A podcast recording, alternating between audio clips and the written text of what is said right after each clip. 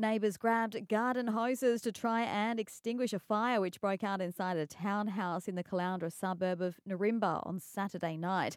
The fire began in the downstairs area of the Olivia Crescent townhouse just after 7 p.m, which is part of a 15-building complex, with neighbours calling 000 after hearing smoke alarms before seeing flames leap from the windows.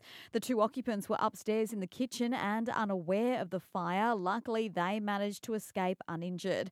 The cause of the blaze is still unknown. However, investigators aren't treating it as suspicious. The AMAQ is calling for free flu jabs for everyone all the time. It's as Sunshine Coast locals have just 3 days left to take advantage of our free vaccinations. So far this year, the local region has recorded 4,146,000 cases of influenza. That's nearly 2,500 more cases this year than average. Also making news, a teenage girl suffered back and abdominal injuries after her vehicle collided with a tree on a private property at Cambrun overnight. She was transported to school in a stable condition. A gimpy man will face court today, accused of torching a church in Rockhampton. The church was gutted by fire on Saturday night. The 30-year-old man is due in court charged with arson.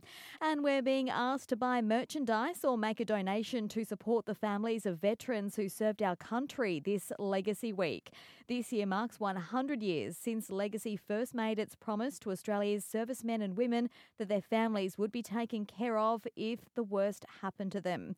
Mayor Mark Jamieson says Legacy connects with many families on the Sunshine Coast. As our World War II widows sadly decrease in numbers, Legacy now provides support to an increasing number of younger widows and families of veterans from more recent conflicts such as Vietnam, East Timor, Iraq and Afghanistan. Sunshine Coast Legacy has around 40 volunteers who support nearly 700 Legacy clients. And the Legacy clients they serve include children and people with disabilities.